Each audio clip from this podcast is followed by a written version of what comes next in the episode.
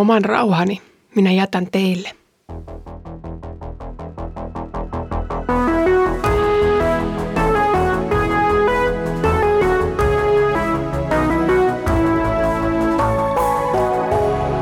Kirjoitusten pauloissa.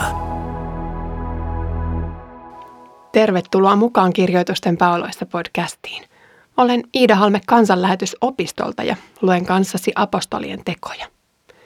Edellisellä kerralla kuultiin häikäisevän upea puhe, jossa Stefanos osoitti Jumalan toimivan halkihistorian uskollisesti kansansa hyväksi. Samaan hengenvetoon hän syytti juutalaisten vastustaneen Herraa useissa eri historian vaiheissa. Hurskaina ja Jumalaa pelkäävinä itseään pitäville juutalaisille tämä syytös oli pöyristyttävä. He ja heidän isänsä muka vihaisivat Herraa – ja hekö muka olisivat syyllisiä Jumalan palvelijoiden kuolemaan. Sietämätöntä puhetta. Luen pian apostolien tekojen luvusta 7 jakeet 54-60 ja tämän jälkeen on vuorossa ote kansanlähetysopistolla tallennetusta luennosta. Tämän kuullessaan neuvoston jäsenet olivat pakahtua raivosta ja kiristelivät hampaitaan. Mutta pyhähenkeä täynnä Stefanos nosti katseensa taivasta kohti ja näki Jumalan kirkkauden ja Jeesuksen, joka seisoi Jumalan oikealla puolella. Hän sanoi, taivaat ovat avoinna minun silmieni edessä ja ihmisen poika seisoo Jumalan oikealla puolella. Silloin he alkoivat huutaa suureen ääneen, tukkivat korvansa ja ryntäsivät yhtenä miehenä hänen kimppuunsa. He raahasivat hänet ulos kaupungista kivittääkseen hänet, ja todistajat jättivät viittansa Saul-nimisen nuoren miehen huostaan. Kun he kivittivät Stefanosta, tämä rukoili Herraa ja sanoi, Herra Jeesus, ota vastaan minun henkeni. Hän vaipui polvilleen ja huusi kovalla äänellä, Herra, älä vaadi heitä tilille tästä synnistä. Sen sanottuaan hän nukkui pois. Stefanoksen puhe oli varmasti täynnä asiaa ja ja vaikuttaa siltä, että se oli myös hyvinkin tunteisiin vetoavaa, mutta jos hän olisi ikään kuin halunnut miellyttää kuulijansa, niin hän olisi ehkä asettanut sanansa hiukan toisin, mutta nyt, nyt me saadaan tästä lukea, että Stefanuksen puhe saa aikaan neuvoston jäsenissä pelkkää vihaa ja raivoa ja kiukkua. Ja, ja niinpä tämä puolustuspuhe ei nyt Stefanuksen tilannetta auta, mutta toivottavasti joku sentään koki piston sydämessään ja, ja ehkä sitten myöhemmin kääntyi uskoa sitä, mitä Stefanos tässä puhui. Apostolien teossa meille nyt painotetaan monin eri tavoin, kuinka vihaisia nämä suuren neuvoston jäsenet ovat. He pakahtuvat raivosta, he kiristelevät hampaita, he huutavat suureen ääneen ja he tukkivat korvansa siltä, mitä Stefanos puhuu. Ja lopulta he käyvät fyysisesti Stefanokseen käsiksi, kun sanotaan, että he ryntäävät hänen kimppunsa ja vieläpä yhtenä miehenä. Suuri neuvosto raivostui kuullessaan tämän syytöksen, mutta Stefanos on täynnä rauhaa.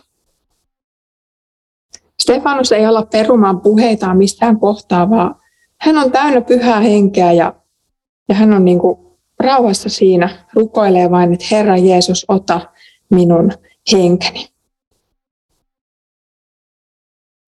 On upeata, kuinka Stefanos saa nähdä Jeesuksen. Sanotaan, että Stefanoksella on katse Jeesuksessa. Hän näkee Jumalan kirkkauden ja Jeesuksen, joka on isän oikealla puolella. Salmissa 110, joka on tämmöinen kuninkaiden kruunajaispsalmi. Sanotaan, että Herra sanoi minun Herralleni istu oikealle puolelleni. Eli vanhassa testamentissa jo, jo oli tapana, kun kuningasta vihittiin, niin luettiin tämmöistä psalmia. Ajateltiin, että kuningas on ikään kuin Jumalan oikea käsi. Ja nyt sitten Stefanos saa tässä kohtaa katsoa ylösnoussutta Jeesusta, joka on päässyt jo sinne taivaan kunniaan, joka on kruunattu oikealle paikalleen, sinne isän oikealle puolelle, valtaistuimelle, hallitsemaan kaikkea. Jeesus ei turhaan sanonut lähetyskäskyssä, että minulle on annettu kaikki valta taivaasta ja maan päällä. vaan tässä, tässä ihan konkreettisesti nähdään, että Jeesus on siellä isän oikealla puolella valtaistuimellansa ja hebrealaiskirjakin tätä, tätä teemaa toistaa. Väitin tuossa äsken, että Stefanos muistuttaa monessa kohtaa Jeesusta ja myös tämä hänen kuolin hetki toi minulle mieleen Jeesuksen. Stefanos ei ole katkera tai vihainen näille, jotka hänet tappaa, vaan hän rukoilee, että Herra, älä vaadi heiltä tilille tästä synnistä. Saman tapaan Jeesuskin rukoili ristillä vainojensa puolesta. Ja sen sanottuaan hän nukkui pois. Ja, ja tästä meillä on mitä ilmeisimmin ensimmäinen tunnettu marttyyrikuolema kristillisessä historiassa. Tässä vähän sivumennen meille sitten esitellään tämmöinen kaveri kuin Saul. Pikkasen tavallaan hassusti hän ei millään tavalla liity tähän kertomukseen, kun tässä puhuttiin avustajista ja Stefanoksesta ja hänen puheestaan ja suuren neuvoston vainosta. Mutta sitten täällä vähän niin kuin sivulauseessa luvun 7 jakeessa 58 kerrotaan, että todistajat jättivät viittansa Saul-nimisen nuoren miehen huostaan.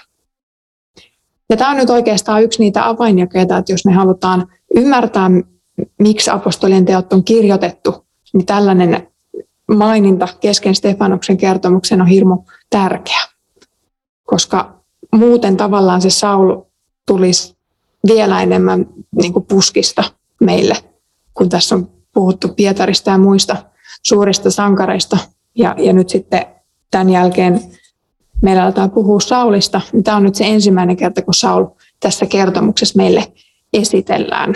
Ja Saul esitellään tässä hahmona, joka on täysin samaa mieltä kivittäjien kanssa. Hänen tahtotilansa on tuhota seurakunta.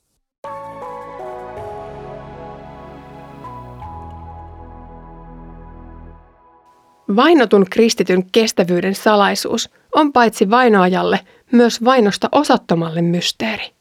En voi käsittää, kuinka Stefanos tässä tai moni muu hänen jälkeensä voi ottaa niin tyynesti vastaan kaiken sen väärän syytöksen ja ihmisten vihan.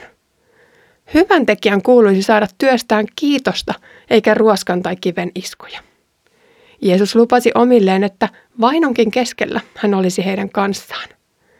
Tuomioistuimen edessä sanojen ei tarvitse takertua kitalakeen, vaan pyhä henki antaisi selkeyden.